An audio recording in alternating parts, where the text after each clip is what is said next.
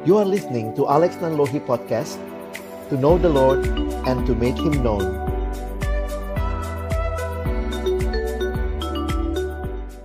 Kami datang dalam ucapan syukur siang hari ini. Terima kasih buat setiap hal yang Tuhan izinkan kami lalui dari pagi tadi.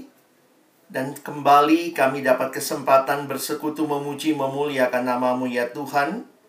Dan tiba waktunya juga bagi kami untuk membuka firman-Mu. Kami mohon ya Tuhan, ketika kami membuka firman-Mu, bukalah juga hati kami. Jadikanlah hati kami seperti tanah yang baik. Supaya ketika benih firman Tuhan ditaburkan, itu boleh sungguh-sungguh berakar, bertumbuh, dan juga berbuah nyata di dalam kehidupan kami. Berkati hambamu yang menyampaikan setiap kami yang mendengar, Tuhan tolonglah kami semua, agar kami bukan hanya jadi pendengar-pendengar firman yang setia, tapi mampukan dengan kuasa, dengan pertolongan dari rohmu yang kudus, kami dimampukan menjadi pelaku-pelaku firman-Mu di dalam kehidupan kami, di dalam masa muda kami. Bersabdalah ya Tuhan, kami umat-Mu sedia mendengarnya.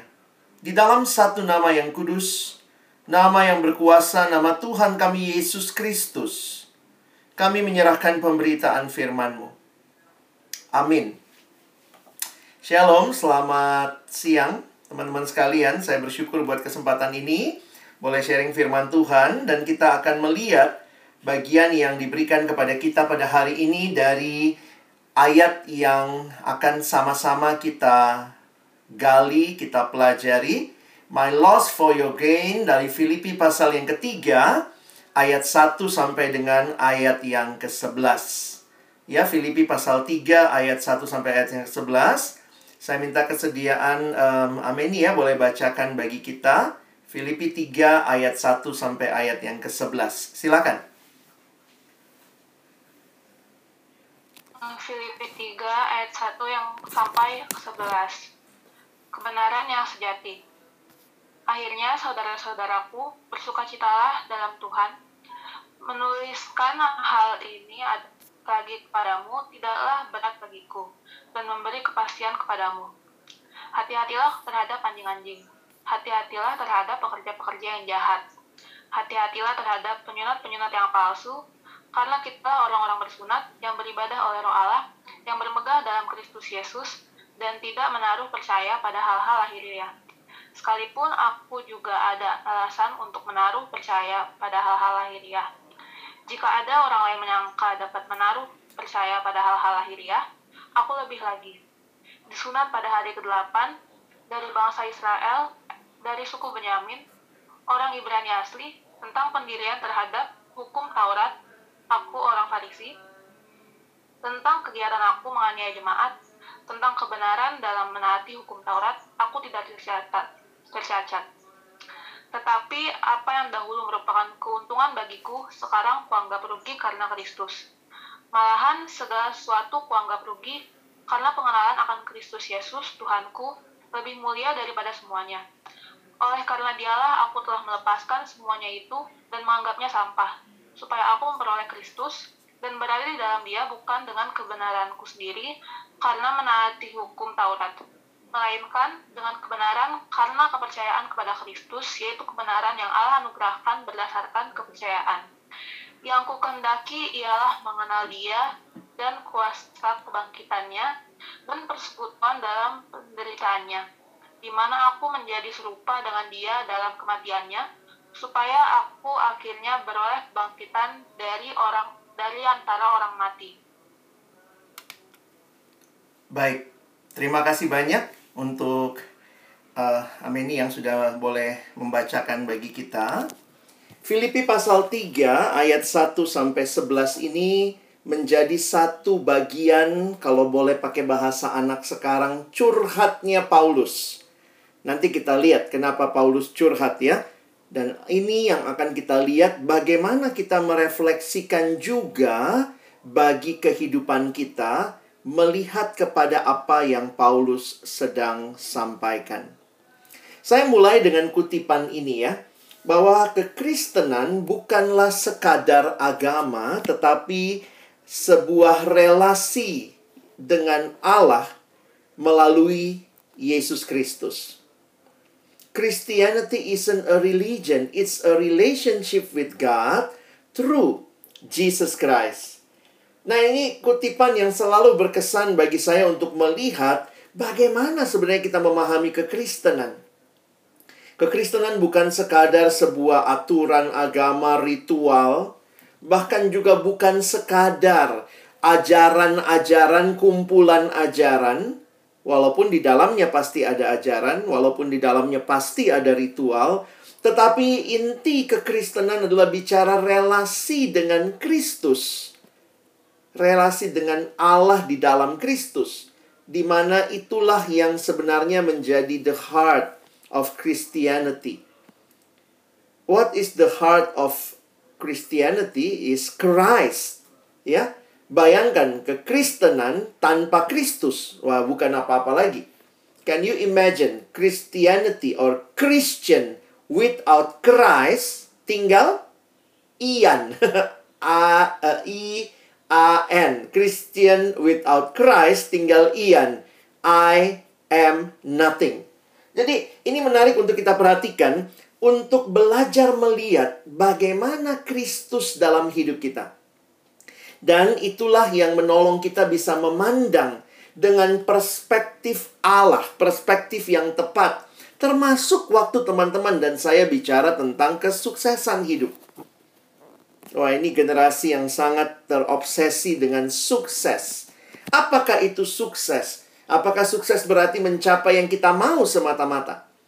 Kesempatan ada di kampus ya udah ya lakukan semua hal apalagi kalau kita masuk di UI ya di kampus selalu ikut berbagai hal katanya nambah-nambah CV begitu ya. Nah, saya ingin mengajak kita melihat dalam perspektif yang tepat bagaimana firman Tuhan mengingatkan kepada kita. Karena dunia melihat sukses hanya sekadar dari pencapaian. Apa yang dicapai dan sering kali melupakan prosesnya atau bahkan melihatnya hanya sekadar berdasarkan pencapaian. Kalau kita menilai surat Paulus kepada jemaat Filipi, jangan lupa loh, ini sukses apa enggak ya? Paulus tulis suratnya dari dalam penjara, teman-teman.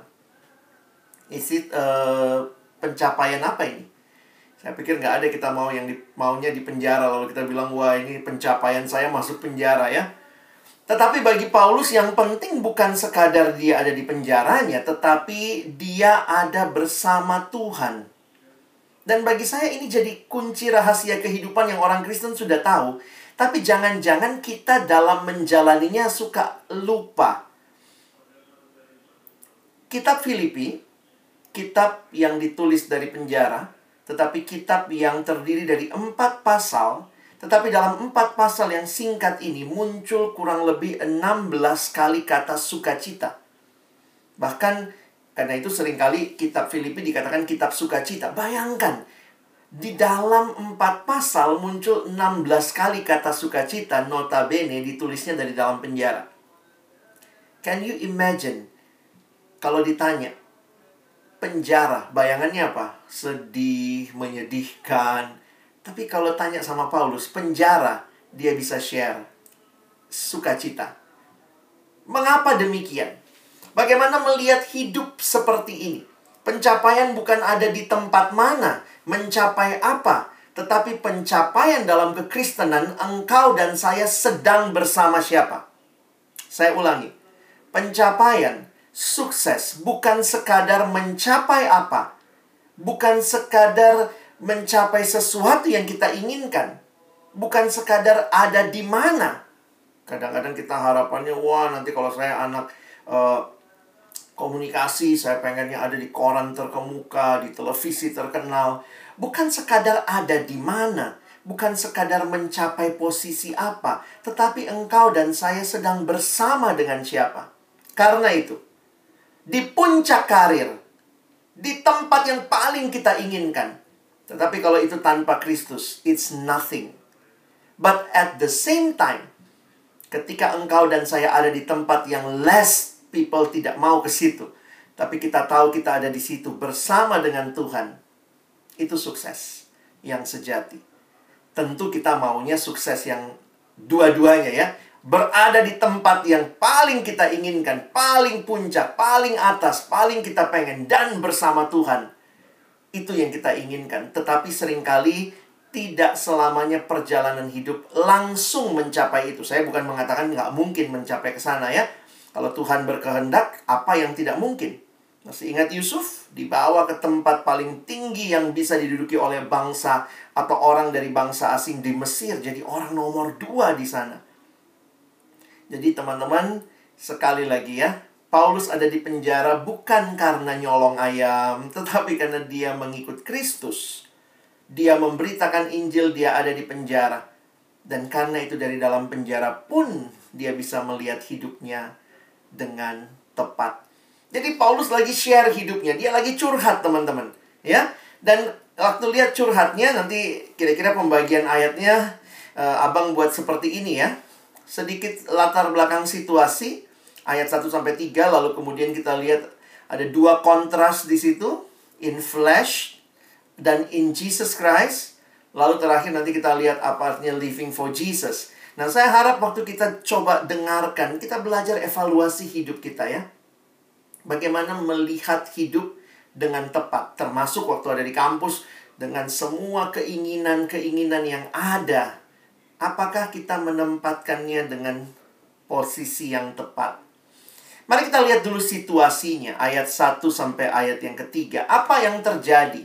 Kalau teman-teman perhatikan sebenarnya Paulus lagi bicara kepada jemaat Filipi supaya mereka memberi perhatian untuk berhati-hati terhadap guru-guru palsu. Ya. Dan ini kalimatnya cukup mengerikan ya. Paulus pakai istilah anjing-anjing, pekerja-pekerja yang jahat, penyunat-penyunat palsu. Siapa mereka?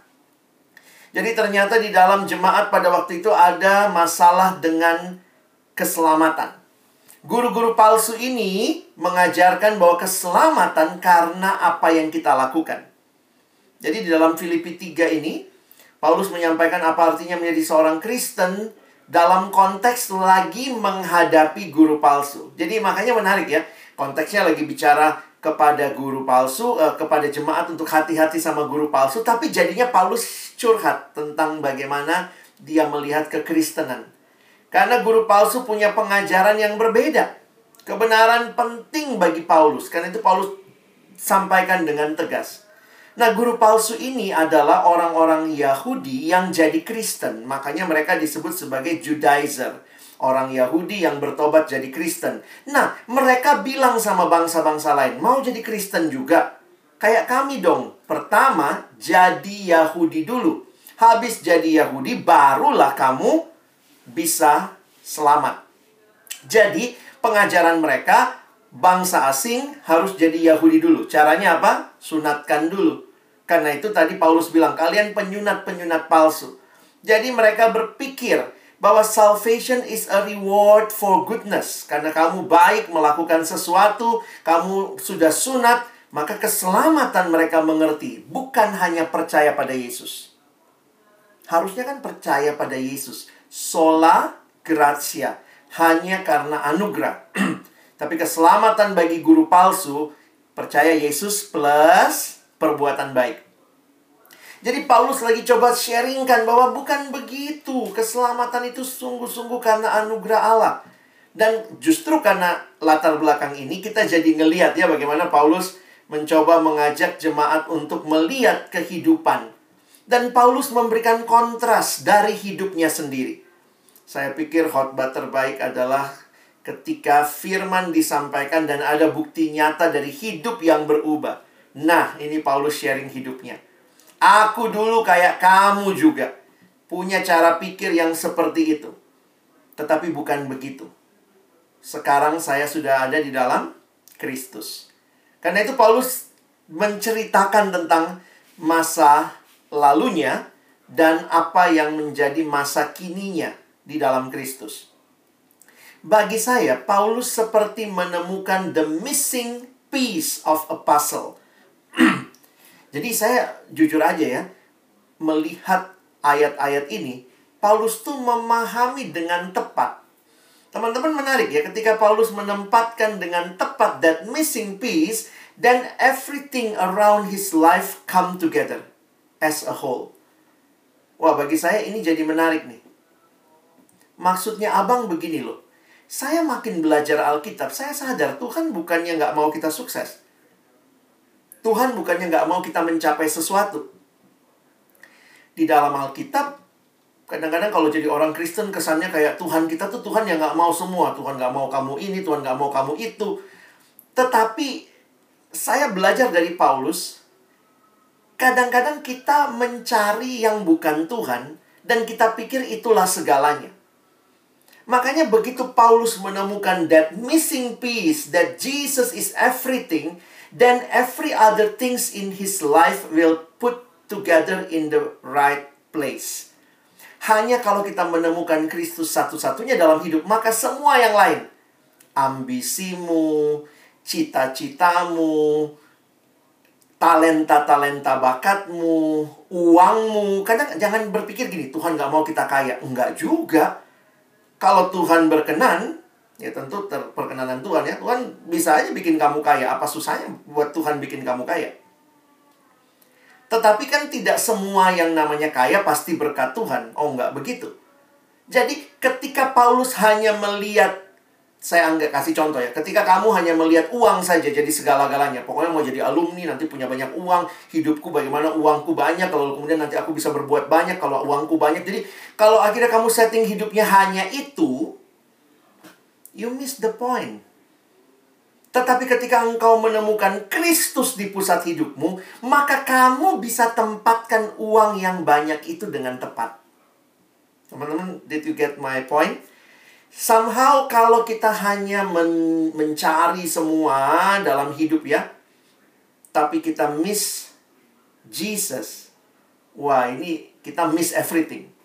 Tapi waktu kita menemukan Kristus di pusat hidup, then every other things in our life will put together in its place. Ada anak remaja kan Kak Alex sering sekeliling SMA SMA ya. Jadi ada anak remaja yang bilang, "Pokok Kak, Kak gue pengen terkenal." Ya anak sekarang gitu ya. Pokoknya gue pengen jadi uh, YouTuber ya. Banyak follower karena dia ngelihatnya gini ya, gue pokoknya pengen banyak gitu. Gimana ngelakuin yang gue suka. Dan kemudian dia juga dengar banyak kesaksian, wah katanya kak itu followernya banyak, jadinya ratingnya tinggi, nanti pasang iklan, jadi uangnya banyak. Kadang-kadang kalau ditanya, kayak begitu sebenarnya Tuhan mau nggak sih kita kayak gitu ya? Tapi ketika ketenaran, uang banyak dijadikan cita-cita dia, dan tidak ada Kristus, maka lihat, dia akan melihat everything is about himself. Semuanya tentang dirinya, semuanya tentang dirinya. Tetapi begitu kita melihat Kristus sebagai pengikat segalanya, Yesus tetap harus jadi segala-galanya dan satu-satunya. Maka, begitu dia ngerti itu, langsung dia bisa berpikir, ketenaranku untuk apa? Uang banyakku untuk apa? Dan dia bisa menempatkan other things in his life accordingly, sesuai dengan seharusnya. Wah, jadi bagi saya menarik nih. Paulus sekali lagi sharing tentang apa yang dia lihat dalam hidupnya tentang Yesus. Saya pikir kita jangan jadi orang Kristen yang sekedar pengakuan, oh Yesus segala-galanya. Tapi dalam hidup nggak kelihatan. Kelihatannya kamu jadikan apa segala-galanya? Uang segala-galanya.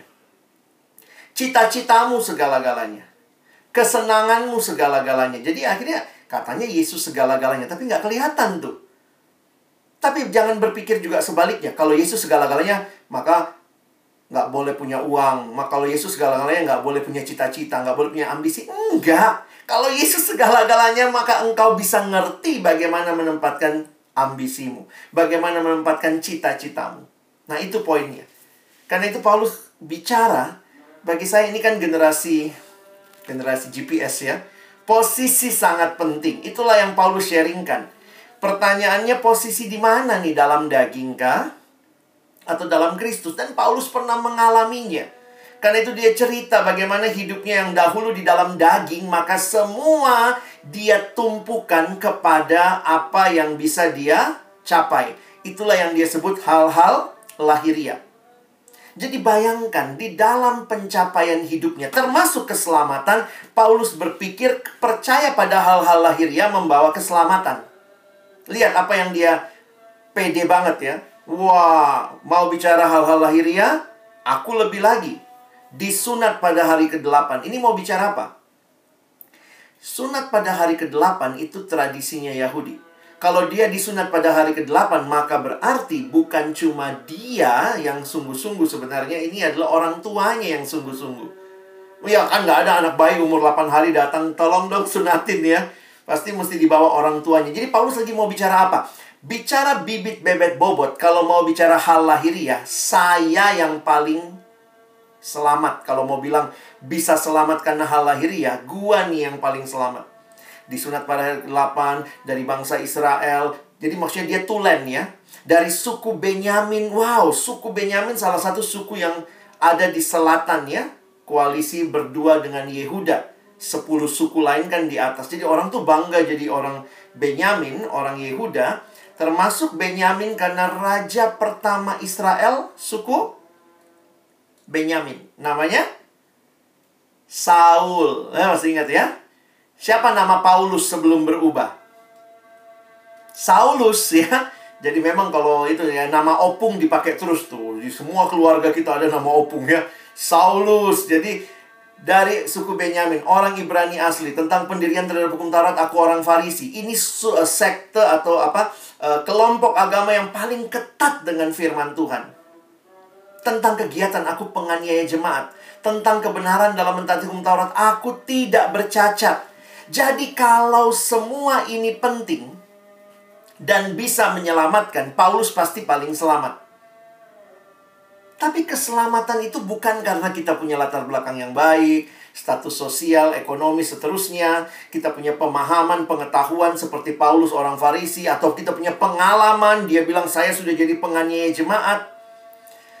Teman-teman, kadang-kadang kita membanggakan hal-hal yang kita lihat sesuatu yang bisa kita pegang sebagai andalan.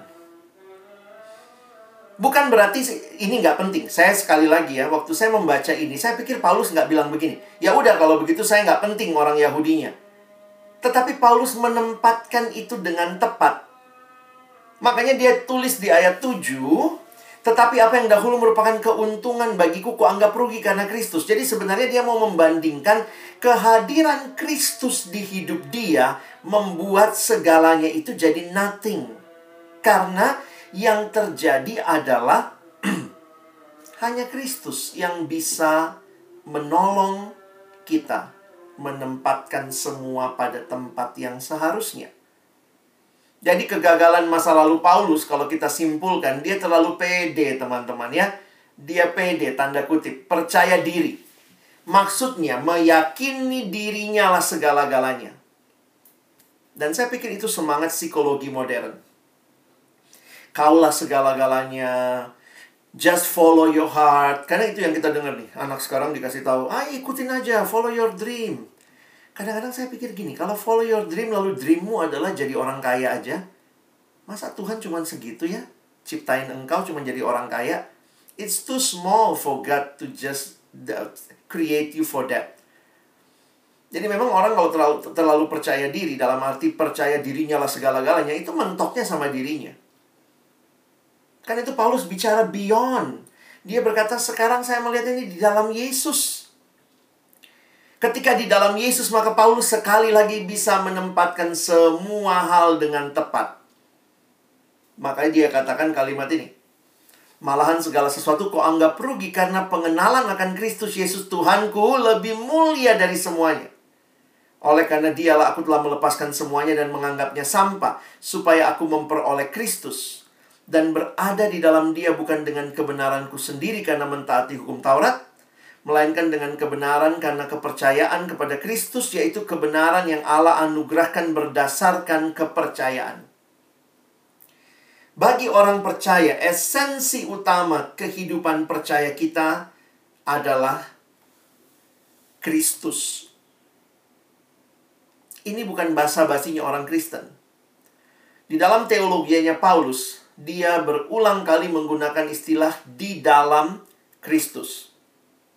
Di dalam dia, di dalam Kristus, di dalam Yesus. Kalau kalian lihat ini mewarnai teologianya Paulus. Kurang lebih Paulus menggunakan istilah ini dalam surat-suratnya 164 kali. Dan 15 kalinya ada di kitab Filipi. Di dalam Kristus. Di dalam Kristus. Fokusnya Yesus. Teman-teman, ketika engkau melihat Yesus, keselamatan yang dari Dia, keselamatan bukan karena apa yang kau lakukan. Kalau lihat ayatnya dalam terjemahan bahasa Indonesia sehari-hari, Paulus mau mengatakan begini: "Bukan saja hal-hal tersebut, tetapi malah segala sesuatu yang saya anggap sebagai hal-hal yang hanya merugikan saya." yang saya miliki sekarang ini adalah lebih berharga, yaitu mengenal Kristus Yesus Tuhanku. Karena Kristus, maka saya sudah melepaskan segala-galanya. Saya menganggap semuanya itu sebagai sampah saja, supaya saya bisa mendapat Kristus. Dia lanjutkan ayat 9, dan betul-betul bersatu dengan dia. Nah ini bahasa Indonesia sehari-hari menggunakan istilah dalam Kristus, dia jelaskan betul-betul bersatu dengan dia. Hubungan yang baik dengan Allah tidak lagi saya usahakan sendiri dengan jalan taat kepada hukum agama. Bukan keselamatan karena ketaatan. Sekarang saya mempunyai hubungan yang baik dengan Allah karena saya percaya kepada Kristus. Jadi hubungan yang baik itu datang dari Allah. Bukan dan berdasarkan percaya pada Yesus Kristus. Bukan dari dirinya. Jadi harus dimengerti Jesus plus nothing, that is everything. Memang konteksnya di sini Paulus lagi bicara keselamatan ya. Tetapi sekali lagi saya mau mengingatkan hanya ketika kita bisa menempatkan Kristus di pusat hidup then every other things will be put in its place. Keselamatan bukan saya, jadi keselamatan Kristen itu percaya pada apa yang Yesus lakukan bagi kita. Makanya yang juru selamat itu Yesus. Begitu kamu menambahkan sesuatu kepada keselamatanmu, juru selamatnya jadi kamu, gitu ya. Makanya kekristenan tidak. Juru selamat kita hanya Yesus. Keselamatan bukan apa yang saya lakukan bagi Tuhan, tapi apa yang Kristus lakukan bagi kita. Jadi, sebenarnya dari prinsip ini, saya bisa belajar bagaimana supaya kita mengalami kehadiran Kristus dengan nyata ya ini PT bukan PD ya percaya diri dirimu lah segala-galanya. Tapi percaya Tuhan Tuhanlah segala-galanya. Dan jangan lupa Tuhan kok yang memberikan kepada kita kemampuan. Teman-teman bisa kuliah bisa masuk UI Tuhan yang kasih kalian kemampuan untuk bisa nanti bekerja. Kalian bisa bikin tugas. Jadi saya saya tidak melihat itu bertentangan. Tetapi ketika kita buang Tuhan dari semua yang Dia karuniakan maka kita jadi tidak bisa menempatkan dengan tepat apa yang Tuhan berikan. Memang ya manusia ini kecenderungan kita begitu ya. We love the gift, but we don't really love the giver. Sebenarnya dari mana uang?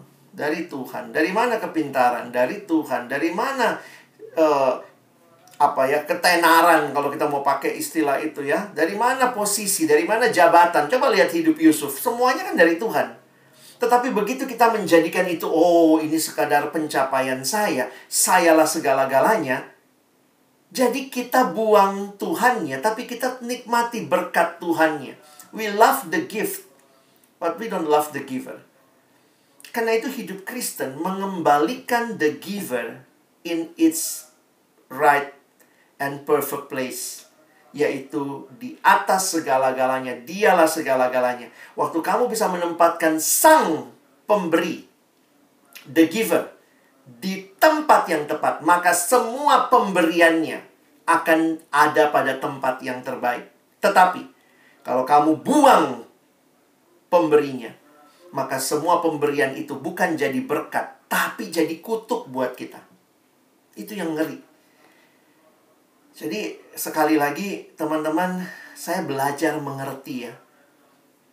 Tuhan tuh bukannya nggak mau apa yang teman-teman kejar. Tetapi kayak Tuhan ingatkan, kamu kejar semua itu untuk apa? Untuk siapa?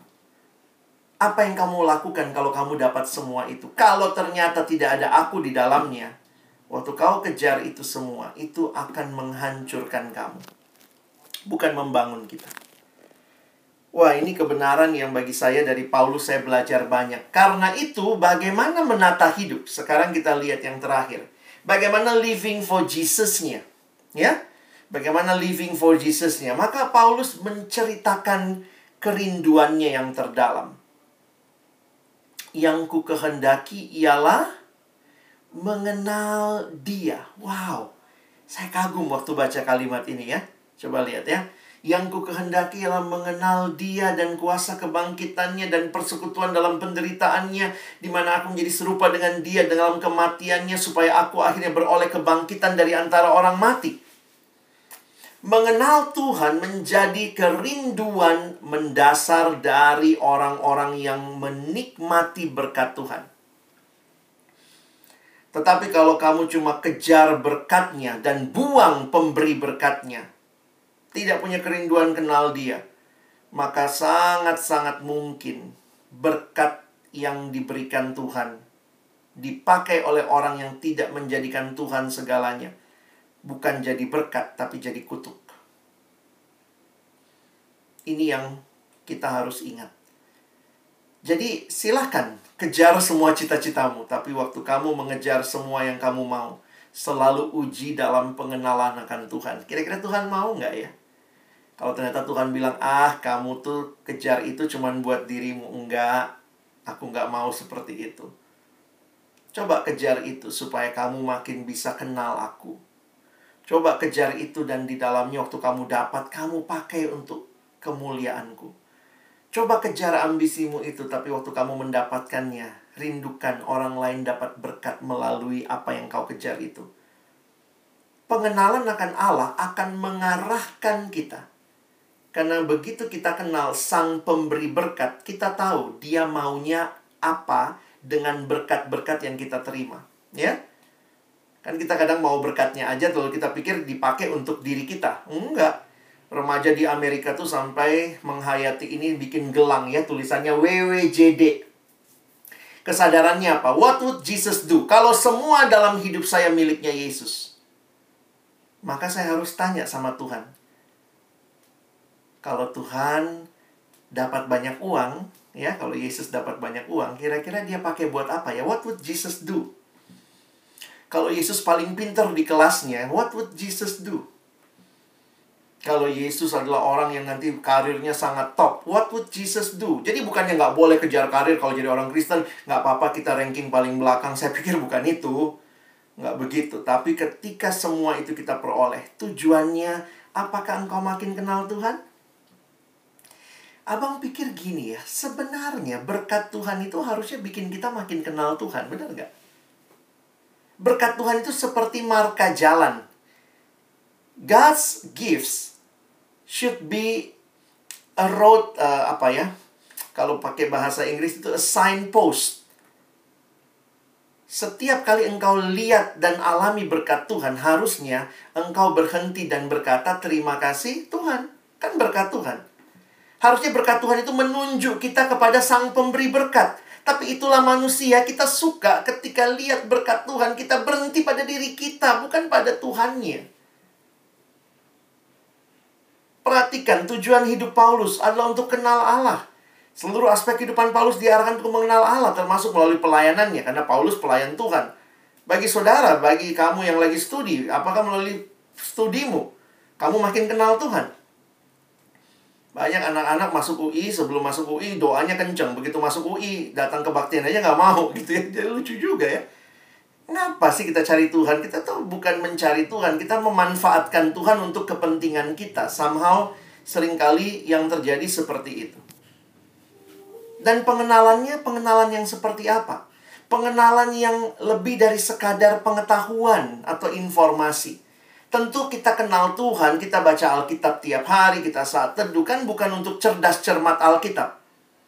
Kalau kamu sekadar kenal Tuhan, baca Alkitab, baca buku rohani supaya ikut cerdas cermat Alkitab, kamu pengenalan hanya sekadar untuk informasi. Tetapi pengenalan kita yang dimulai di dalam iman kepada Kristus itu pengenalan yang relasional. Yang bukan hanya saya tahu tentang dia, tapi saya mau kenal lebih dalam. Beda ya. Tahu sama kenal, mana yang lebih dalam? Kenal. Coba abang tanya, teman-teman tahu nggak Presiden perempuan Indonesia? Semua bisa jawab, oh Ibu Megawati gitu ya. Tapi kalau saya tanya, kenal nggak dengan Presiden perempuan Indonesia? Di situ kelihatan kan? Tahu sekedar informasi. Kenal melibatkan relasi. Paulus bukan hanya mau dia tahu ada Yesus lahir di Bethlehem, dia matinya di Kalvari, bukan, tapi lihat kalimatnya. Persekutuan, aku rindu mengalami persekutuan dalam kematian Kristus, membuat Paulus bisa mengalami kuasa kebangkitan Kristus. Ini pengenalan yang melibatkan pengalaman. Dan bukan hanya itu. Paulus juga bicara pengenalan yang bagi saya transformatif. Dari mana ayatnya? Coba lihat di ayat 10-11 tadi ya. Yang ku kehendaki ialah mengenal dia dan kuasa kebangkitannya di mana aku menjadi serupa. Bukan cuma kenal dengan informasi, tetapi relasi, pengalaman, dan pengalaman itu mengubahkan kita yang mengenal dia untuk jadi makin seperti dia. Nah ini yang perlu kita ingat nih. Semua orang bisa ngomong Yesus mati. Tapi orang yang terima dia, kenal dia, bisa ngomong Yesus mati bagiku. Itu relasional. Dan kalau Yesus mati bagiku, apa yang terjadi dengan hidupmu? Kamu makin serupa dengan dia? Paulus bicara rahasia besar ini di ayat yang sangat menarik. Roma 6 ini kalau mau pasca saya biasa angkat ayat ini ya. Coba lihat Roma 6 ayat 9 dan 10. Perhatikan cara Paulus menjelaskan. Karena kita tahu bahwa Kristus sesudah ia bangkit dari antara orang mati, tidak mati lagi. Maut tidak berkuasa lagi atas dia. Perhatikan ayat 10. Sebab kematiannya, kematian Yesus adalah kematian terhadap dosa. Satu kali dan untuk selama-lamanya. Habis mati Yesus ngapain? Bangkit kan? Makanya dia hidup. Dan kehidupannya adalah kehidupan bagi Allah. Yang mati Yesus, yang bangkit Yesus. Yesus mati, matinya terhadap dosa. Yesus hidup, dia bangkit, hidupnya sekarang bagi Allah. Perhatikan ayat berikutnya.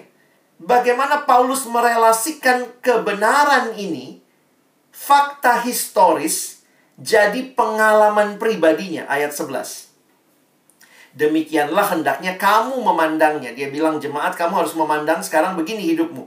Bahwa kamu telah mati bagi dosa. Tadi yang mati Yesus loh. Kalau Yesus mati dan kamu di dalam Kristus, sekarang kamu pun mati bagi dosa. Tetapi, karena kamu bersatu dengan Yesus, Yesus yang mati itu bangkit.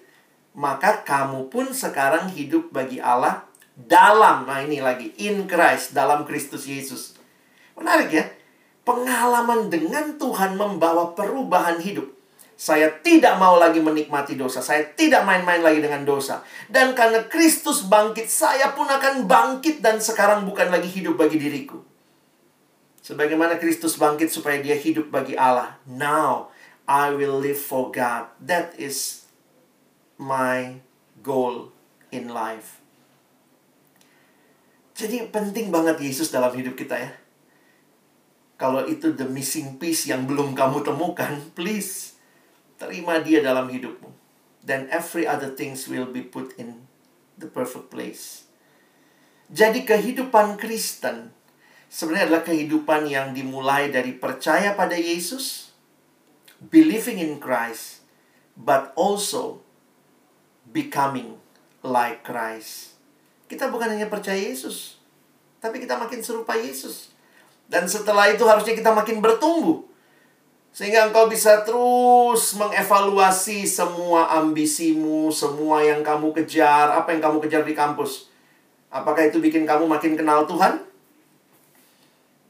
Melalui semua yang kamu dapat. Kadang-kadang gitu ya, dapat kesempatan. Ya, anak-anak sekarang kan prestasinya luar biasa ya.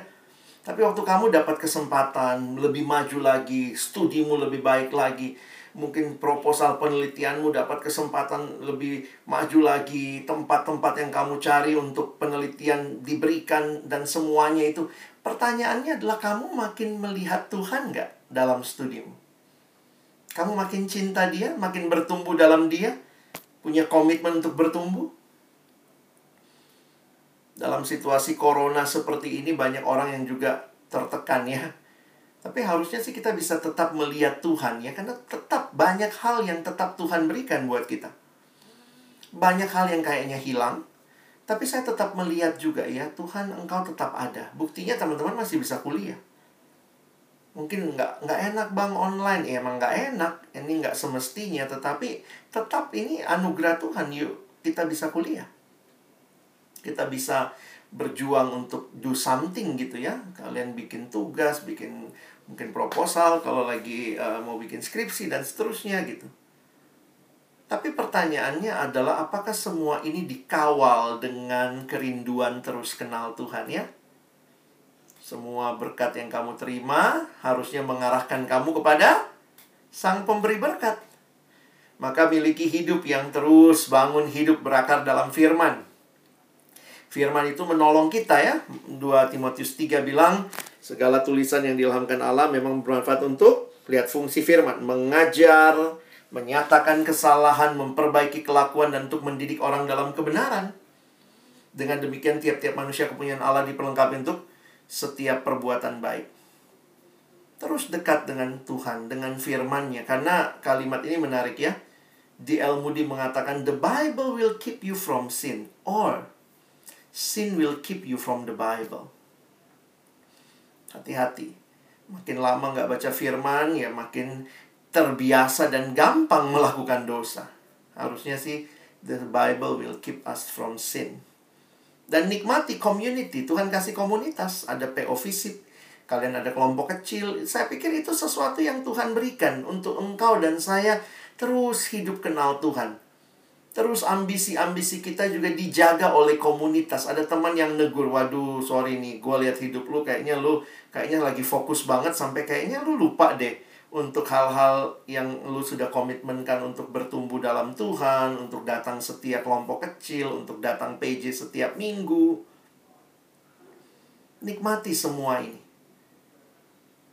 Hiduplah berbeda dengan dunia. Kadang-kadang bukan apa yang dikejar beda ya. Kita kan kalau di kampus juga lulus mau lulus kan? Mau dia Kristen nggak Kristen pengennya lulus. Pengennya studi terbaik IP terbaik. Tetapi biarlah itu didasari pada motivasi yang benar kerinduan yang benar tujuan yang melampaui apa yang kelihatan begitu ya. Sehingga ini mewarnai studimu. Kalau nanti kamu sudah kerja mewarnai pekerjaanmu. Waktu kamu bergaul Tuhan juga yang berikan teman kok, Tuhan yang berikan pergaulan, tapi kita bisa pilih dan pilih ini benar atau tidak. Kita teman supaya kelihatan populer, ada orang yang teman supaya pansos gitu ya, panjat sosial, pengen aja. Nanti kalau gue temen sama dia, nanti kayaknya nama gue naik gitu. Sebenarnya apa sih yang jadi tujuan kita? Kalau sudah berpacaran, pacaran kita seperti apa, relationship? True love waits. Ada kalimat kecil di bawahnya, save it until marriage belajar dalam kalau ada yang bilang wah gila pacaran belum pernah ciuman. Gila cupu banget. Lu pacaran pegangan tangan aja uh, apa nggak apa ciuman aja nggak pernah. Waduh kayaknya banyak hal-hal yang kayak dilanggar aja begitu ya karena dianggap biasa. Tapi waktu kita kejar apakah kita kejar kekudusan juga dalam pacaran kita? Dan nanti dalam rumah tangga juga saya pikir ya kalau kalian melihat ini sebagai bagian yang penting maka kalian akan bangun dari sekarang. Ya. Jadi apa yang menjadi keuntungan? Paulus lihat ini hal yang rugi karena dia kenal Yesus. Tapi banyak orang dalam hidup justru sedang membanggakan hal-hal yang merugikan. Karena mereka belum kenal siapa Yesus yang memberikan segalanya. Ketika dia ada di tempatnya yang utama di hidup kita dia akan menolong kita melihat dan menempatkan segala sesuatu di tempatnya yang seharusnya. Saya tutup dengan kalimat dari Dennis Fisher. hanya anugerah Allah yang dapat menolong kita berhasil mencapai garis akhir kehidupan sebagai pengikut Kristus. Kalimatnya mungkin tidak selesai karena itu, kalau boleh saya tambahkan. Kalau hanya anugerah Allah yang dapat menolong kita berhasil mencapai garis akhir kehidupan, mari tidak pernah melepaskan diri dari Tuhan. Dia bukan basa-basi kehidupan. Dia segalanya yang engkau dan saya butuhkan. Kiranya ini menolong teman-teman untuk menata lagi hidupmu, melihat lagi ambisi-ambisimu, mengevaluasi lagi hal-hal yang kau jadikan utama. Apakah itu sudah menggeser Tuhan, Sang Pemberi berkat? Atau kalau ternyata sudah menggeser, kembalikan Kristus di pusatnya, dan mari dengan kacamata Kristus di pusat hidup, evaluasilah seluruh hidupmu, seluruh hal yang kamu kejar dan engkau akan bisa melihat dengan lebih baik. Kiranya Tuhan menolong kita untuk bisa menghidupi firman-Nya. Amin. Saya kasih kesempatan kalau ada teman-teman yang mungkin mau memberi respon atau bertanya silakan. Terima kasih untuk firman yang dibagikan kepada kami dari Bang Alex. Mungkin dari teman-teman ada yang ingin ditanyakan, boleh langsung open mic atau juga boleh di chat Zoom atau private chat di Zoom ini kepada Bang Alex atau Pak aku juga boleh. Silakan ya teman-teman. Iya. Atau masih ada yang kurang jelas tadi dari yang disampaikan Bang Alex juga boleh dikonfirmasikan kembali.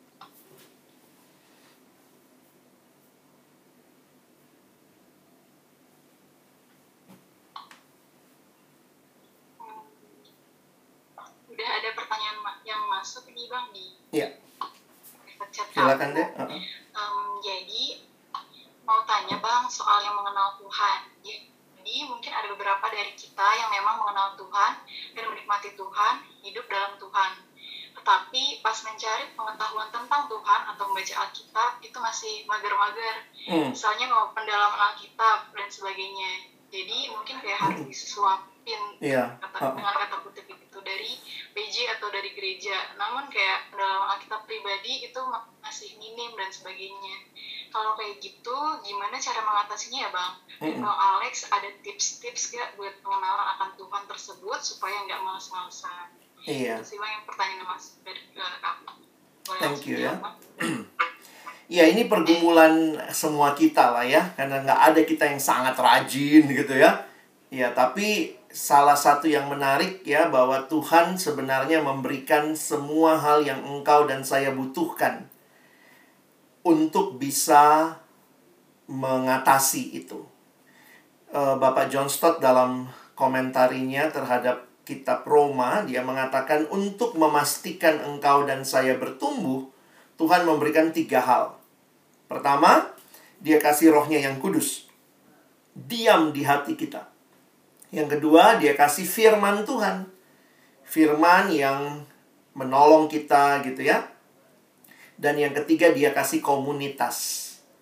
Nah, itu saya sudah bahas sebenarnya tadi ya. Kecuali yang roh kudus tadi saya nggak kuat, eh, nggak bagikan khusus. Jadi kalau ditanya, Bang bagaimana nih? Kalian baca Alkitab tuh malas atau apa? Belum lagi kalau baca nggak ngerti atau apa gitu ya. Nah saya melihat pakai yang ketiganya teman-teman ya. Manfaatkan komunitas.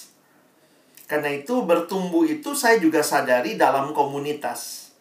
Jadi memang Tuhan berikan kesempatan kita bertumbuh pribadi ya. Ketika skill kita makin baik, kita bisa gali Alkitab sendiri, kita bisa baca. Tapi kalau memang masalahnya seperti yang dikatakan tadi, Bang, kadang masih males, masih apa? Cari teman, cari teman persekutuan, teman-teman yang mau bertumbuh bersama, teman kelompok kecil yang rindu sama-sama memang hidup bagi Allah. Nah, saya pikir itu bisa jadi hal yang menolong kita mengatasi kemalasan kita, keengganan kita, dan mesti apa ya? eh, Tuhan memberikan kita kesempatan untuk memilih. Jadi cobalah pilih untuk eh, bangkit dari kemalasan kita. Jadi jangan saya kadang-kadang lihat gini tanpa sadar ya kita suka bilang gini Tuhan lakukan perubahan dalam diri saya tapi kita maunya Tuhan yang ngerjain semua. Tahu-tahu bangun besok pagi kita udah sayang, udah cinta banget Alkitab. Besok bangun pagi langsung kemudian kita udah hafal semua ayat gitu ya. Saya pikir nggak gitu.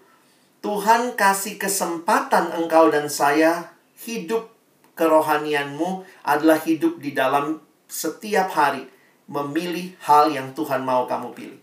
Jadi jangan ber berharap Tuhan yang pilihkan buat kamu. Tahu-tahu Tuhan ubah hatimu besok sudah sayang banget sama Alkitab. Kalau saya ya mesti itu sesuatu pilihan. Jadi besok waktu bangun pagi pilih baca Alkitab dulu. Bukan lihat HP dulu, bukan lihat sosmed dulu. Itu kan pilihan. Jangan begini. Ih Tuhan, aku mau hari ini HP ku nggak nggak ada isinya kan nggak bukan begitu juga. Ya, jadi Tuhan tidak bekerja dalam hidup kita mengatasi kemalasan keengganan kita dengan cara meniadakan diri kita. Tahu-tahu Tuhan sudah kasih semua kerinduan.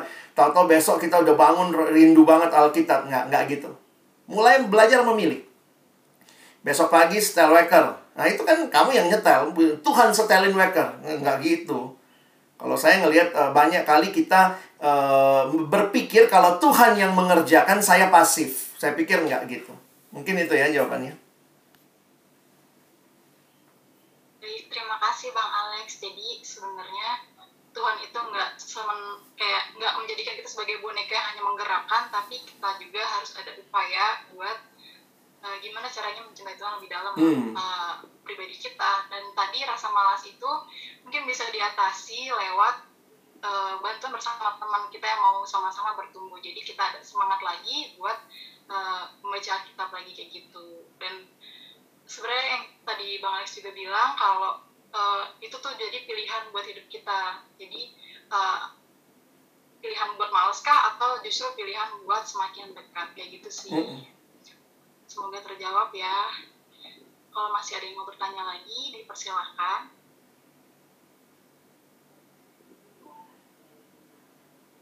Boleh open mic atau juga boleh private chat lagi ke aku atau ke Bang Alex langsung juga boleh. Yeah. atau di chat zoom ke everyone juga nggak apa-apa oh ada pertanyaan masuk lagi ini Bang. Ya silakan. Aku jika komunitas bisa jadi bantuan bagaimana teman juga teman juga sedang oh ini jika komunitas bisa jadi bantuan gimana kalau teman kita juga lagi sama-sama jatuh? Lalu bagaimana caranya kita bisa bangkit bersama bersama teman tapi di satu sisi pribadi juga uh, oh jadi gini kita uh, pribadi kita sedang jatuh tapi teman bersekutu kita teman bertumbuh bersama kita juga sedang jatuh nih bang nah gimana caranya kita bisa bangkit bersama-sama sama teman kita yang sama-sama sedang jatuh ini bang hmm. seperti itu mungkin pertanyaannya Ya, saya melihatnya uh, memang ada ada orang-orang yang Tuhan hadirkan dekat dengan kita. Dalam arti kayak teman yang kayak close friend gitu ya. Tapi tetap saya juga melihat Tuhan memberikan kita komunitas. Komunitas yang lebih luas. Uh, mungkin ya saya kasih contoh aja ya praktis biar kalian ngerti juga ya. Saya saya juga kan ngalamin kadang bukan berarti hamba Tuhan selalu segar terus, fit terus kerohanian, bangun pagi langsung Alkitab begitu. Kadang-kadang malas juga gitu ya. Tapi kemudian saya saya bersyukur uh, ya saya punya kebiasaan lah ya, kebiasaan yang saya paksa juga. Saya paksa, saya harus uh, punya komitmen baca buku rohani jadi kadang gini ya, kita harapin teman, teman juga lagi males. Kita harapin komunitas, komunitas yang lagi deket, deket sama kita juga lagi terpuruk. Maka ya kalau saya baca buku, sekarang banyak khotbah di YouTube, banyak podcast. Saya kadang dengerin podcast gitu ya. Bahkan jujur aja kadang-kadang saya denger lagi khotbah saya sendiri. Jadi preaching to myself. Kadang-kadang kan saya bilang, jangan malas, baca Alkitab saya perlu dengar khotbah saya sendiri beberapa kali ketika lagi ngalamin pergumulan itu. Jadi sering kali Tuhan berbicara tidak dengan teman yang dekat saja. Tapi kadang-kadang waktu dengar khotbahnya siapa, jadi saya biasanya punya pengkhotbah favorit lah ya kalau lagi uh, ini dengerin gitu ya. Jadi let God preach um, through him to me gitu ya. Jadi meyakini bahwa Tuhan bisa pakai berbagai cara. Nah, tapi tetap teman-teman harus berjuang. Seperti beginilah. Bagaimana caranya uh, kalau kita beli obat sakit kepala, kita lagi sakit kepala, beli obat sakit kepala, gimana caranya supaya obat sakit kepala itu berfungsi dengan baik? Jangan kemudian kamu beli obat sakit kepala lalu taruh di bawah bantal, kamu tidur, eh, obat sakit kepalanya ditaruh di bawah bantal. Itu nggak berfungsi. Mau kamu beli satu pabrik, kalau begitu cara pakainya, you miss the point of using it. Nah, tetapi bagaimana cara pakainya ya dibuka, bukan dijilat, dicelupin ya, di ditelan, ditelan gitu. Itu cara pakainya. Nah, kadang-kadang begini, kita tuh kayak nggak maunya khasiatnya tapi nggak tahu cara pakainya. Sama kayak anak remaja pernah gitu ya. Kak Alex saya udah nggak takut tidur sendiri. Kenapa? Wah sekarang saya kalau tidur saya taruh Alkitab di samping saya. Hah? Buat apa? Ya kalau ada setan saya. Oh, gitu ya. Jadi dia pikir uh, begitu cara pakai Alkitab ya. Saya bilang itu nggak guna gitu ya. Begitu. Iman timbul dari pendengaran akan kitab suci. Jadi isinya yang harus kamu baca, bukan bukan fisiknya. Saya bilang kebanyakan nonton film Hollywood kamu. Yang hantu-hantu Hollywood. Nah, poin saya mungkin sama ya. Jadi di dalam kita me, bagaimana dengan dengan teman? Teman ya kita datang share komitmen bersama, saling menegur, saling menjaga. Kalau teman lagi terpuruk, ya YouTube mungkin. YouTube bagaimana caranya? Ya didengerin khotbahnya gitu ya. Dibuanglah kuotamu beberapa untuk dengerin itu. Kalau buku, buku ada buku ya baca bukunya, jangan bukunya digini-giniin nggak dibaca gitu. Jadi ada cara pakainya. Tapi ingat, Tuhan sudah kasih begitu banyak hal di sekitar kita. Cuma kadang-kadang kitanya yang merasa Tuhan tidak bekerja hanya karena kita yang males. Kita maunya Tuhan bekerja pakai cara yang tadi ya. Saya nggak ngapa-ngapain. Anak remaja suka gitu, datang sama saya.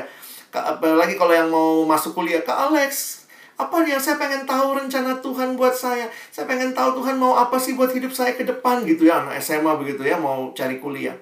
Terus saya nanya, oh gitu deh, kamu rajin baca Alkitab? Ah itulah kak masalahnya. Ini lagi sibuk kelas 12 nah sibuk banget mau cari kehendak Tuhan, mau tahu kehendak Tuhan, tapi nggak buka firman. Itu kan lucu. Jangan mimpi tahu kehendak Tuhan dengan Alkitab yang tertutup. Jadi jangan mempermainkan Tuhan, tetapi belajarlah untuk menggunakan apa yang sudah Tuhan berikan. Jadi untuk menolong kamu bangkit, Tuhan kasih begitu banyak hal. Termasuk datang PJ kan? Ini kan bukan masalah ada temanmu di sini, tapi Tuhan bicara mungkin lewat firman, Tuhan bicara lewat tanya jawab, begitu. Baik, terima kasih Bang Alex, semoga terjawab ya. Intinya jadi bukan hanya satu media aja yang Tuhan bisa kasih buat kita semakin bertumbuh banyak cara hmm. buat kita bisa bertumbuh. Misalnya lewat tadi YouTube atau dari podcast dan lain sebagainya bisa kita gunain buat uh, sama-sama kita bertumbuh lalu masih ada satu pertanyaan lagi nih bang yang masuk aku. Yeah. izin bertanya untuk bang Alex bagaimana cara untuk menghadapi teman yang bilang atau menganggap kita seorohani ketika kita berusaha untuk hidup dalam Tuhan Wah ini memang pergumulan berat ya buat kita ya Karena kita tuh sangat hidup di hadapan manusia. Saya juga sadar ya Kadang-kadang kita lebih takut penilaian orang tentang kita Bukan tentang apa yang Tuhan anggap tentang kita. Jadi saya sih belajar juga untuk mengatakan apa yang memang jadi kerinduan saya juga Termasuk kepada orang-orang yang dekat. Memang nggak mudah tapi butuh proses. Cerita pengalaman di FISIP lah. Saya dulu uh, karena saya ini kan orang yang masuk jalur undangan. Zaman saya namanya uh, ini ya uh, P PMDK. Jadi saya masuk UI PMDK dan zaman saya kami yang PMDK itu nah NPM-nya NPM-nya kelihatan lu PMDK, ketahuan lah. Ada kode tertentu di belakang. Jadi anak-anak tuh udah tahu bahkan awal-awal apalagi saya anak daerah dan saya ini orang yang nggak enakan gitu. Saya nggak enakan jauh dari orang tua jadi waktu dulu ketika teman-teman Lex Lex nanti kalau ujian lu di tengah ya. Jadi saya ditaruh di tengah teman-teman tuh untuk ngasih jawaban-jawaban sama mereka yang lain gitu. Itu waktu tahun-tahun awal saya di ya. Jadi bingung juga tuh ya mau nolak nggak enak apalagi saya ketua angkatan. Ketua angkatan komunikasi zaman saya gitu. Jadi anak daerah kalau nanti nolak jadi nggak punya teman, dijauhin teman kan nggak enak gitu ya.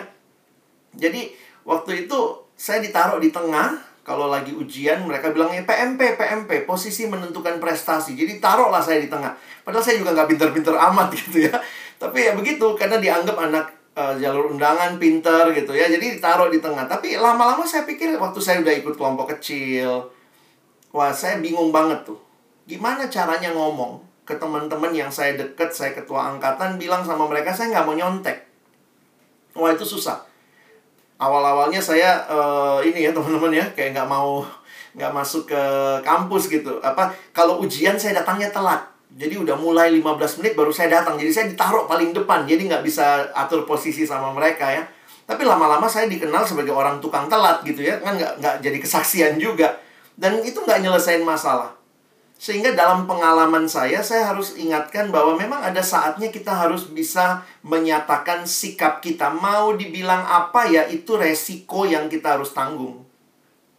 Dan waktu itu saya sadar juga ya, saya nggak gampang berubah. Jadi ada satu teman baik saya, saya bilangnya sama dia. Dia nggak seiman sama kita, dia teman baik saya, kami sering belajar sama-sama, dia sering nginep di kosan saya, saya kan anak daerah ya. Saya bilang sama dia, eh, gue mau gini deh, kalau nanti di kelas, kita jangan nyontek. Kalau di kelas gue musuh lo, tapi di luar kelas, gue akan bantuin. Gue pasti bantuin. Lu mau belajar bareng atau apa gitu. Jadi saya nawarin itu. Dan dia awalnya juga bilang, ah sok banget lu gitu ya. Tapi akhirnya, teman-teman uh, dia ngerti. Karena saya pikir ketika kita punya teman yang baik juga dia ngerti gitu ya. Dan akhirnya, dia yang ngomong ke teman-teman yang lain. Jadi jujur aja bukan saya tuh yang ngomong waktu mereka pada ngomong, halo Alex duduk sini nyontek gitu ya. Terus dia ngomong, ah udahlah kalau si Alex mah nggak mau dia. Dia pendeta gitu ya. Dia yang mempendetakan saya sejak saya kuliah di FISIP UI tingkat 1. Dia sudah panggil saya pendeta. Jadi saya dikenal pada waktu itu ketika saya komitmen tidak mau nyontek. Saya baca Alkitab tiap hari karena dia sering ke kamar saya. Dia lihat gitu. Ih apaan tuh? Saya saat teduh ya. Saya saat teduh, saya keluarin Alkitab Terus dia bilang, ah dasar lu pendeta. Tapi tetap dia deket sama saya. Karena dia tahu catatan saya paling lengkap. Saya tunjukin kualitas juga. Lu bilang nggak butuh gua. Ntar lu dateng deh pas ujian. Pas mau, mau ujian pada datang minta catatan saya dijadiin master di fotokopi gitu ya. Jadi kadang-kadang saya pikir gini. Ada resiko ketika kita mau mengatakan siapa kita sesungguhnya. Tetapi di dalam anugerah Tuhan tetaplah jadi sahabat yang baik. Nah, saya melihatnya mungkin mereka benci sama saya kalau ujian. Tetapi di luar ujian, saya tetap jadi teman yang baik.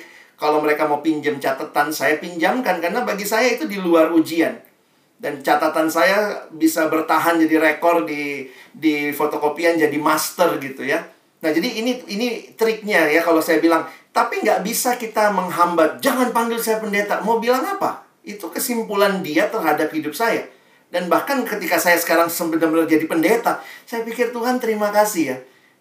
Apa yang dulu saya lihat sebagai ejekan, ternyata itu sesuatu yang Tuhan telah tanam jauh sebelum saya dipendetakan.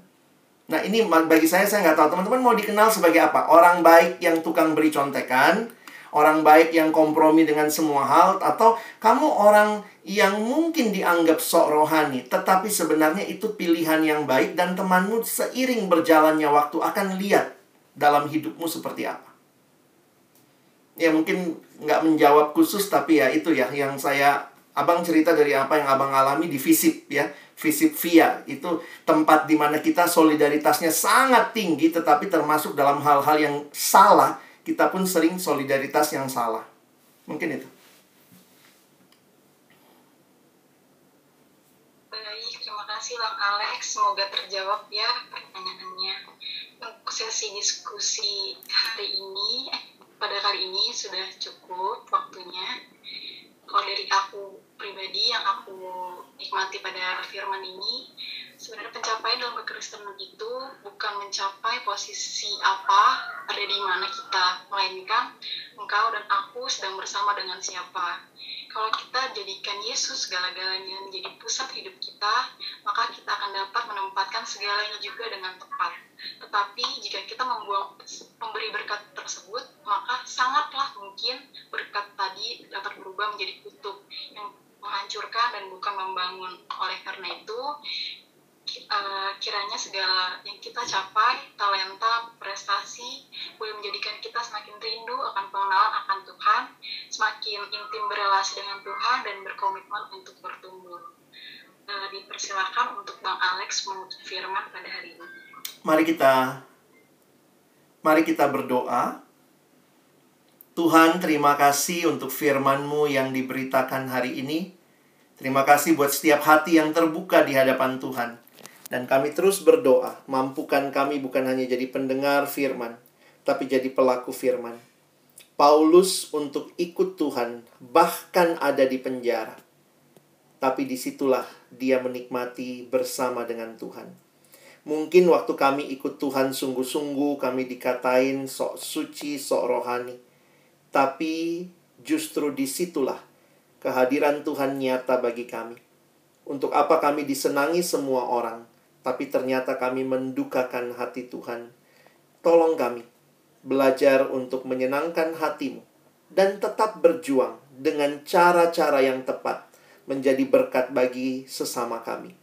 Kami ada di Fakultas Ilmu Sosial, Ilmu Politik, Fakultas Ilmu Administrasi, yang mungkin secara sosial begitu banyak daya tariknya. Bahkan juga persahabatan yang begitu dalam, begitu kuat, solidaritas yang begitu luar biasa. Tapi kami sebagai anak Tuhan tetap harus melihat apakah itu menyenangkan Tuhan atau justru kami sedang mendukakan Tuhan. Apakah kami sedang mempermuliakan Tuhan atau justru kami sedang mempermalukan Tuhan. Kami hidup cuma satu kali ya Tuhan.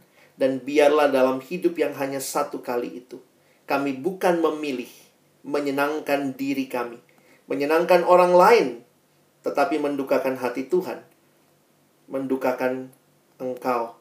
Kami rindu pilihan kami adalah menyenangkan Engkau, dan dengan demikian kami pun bisa belajar jadi berkat bagi sesama. Kami pun bisa belajar menghargai diri kami. Terima kasih Tuhan. Sekali lagi kami bersyukur untuk firman-Mu. Tolong kami bukan cuma jadi pendengar, tapi jadi pelaku-pelaku firman-Mu. Dalam nama Yesus kami bersyukur, kami berdoa. Amin.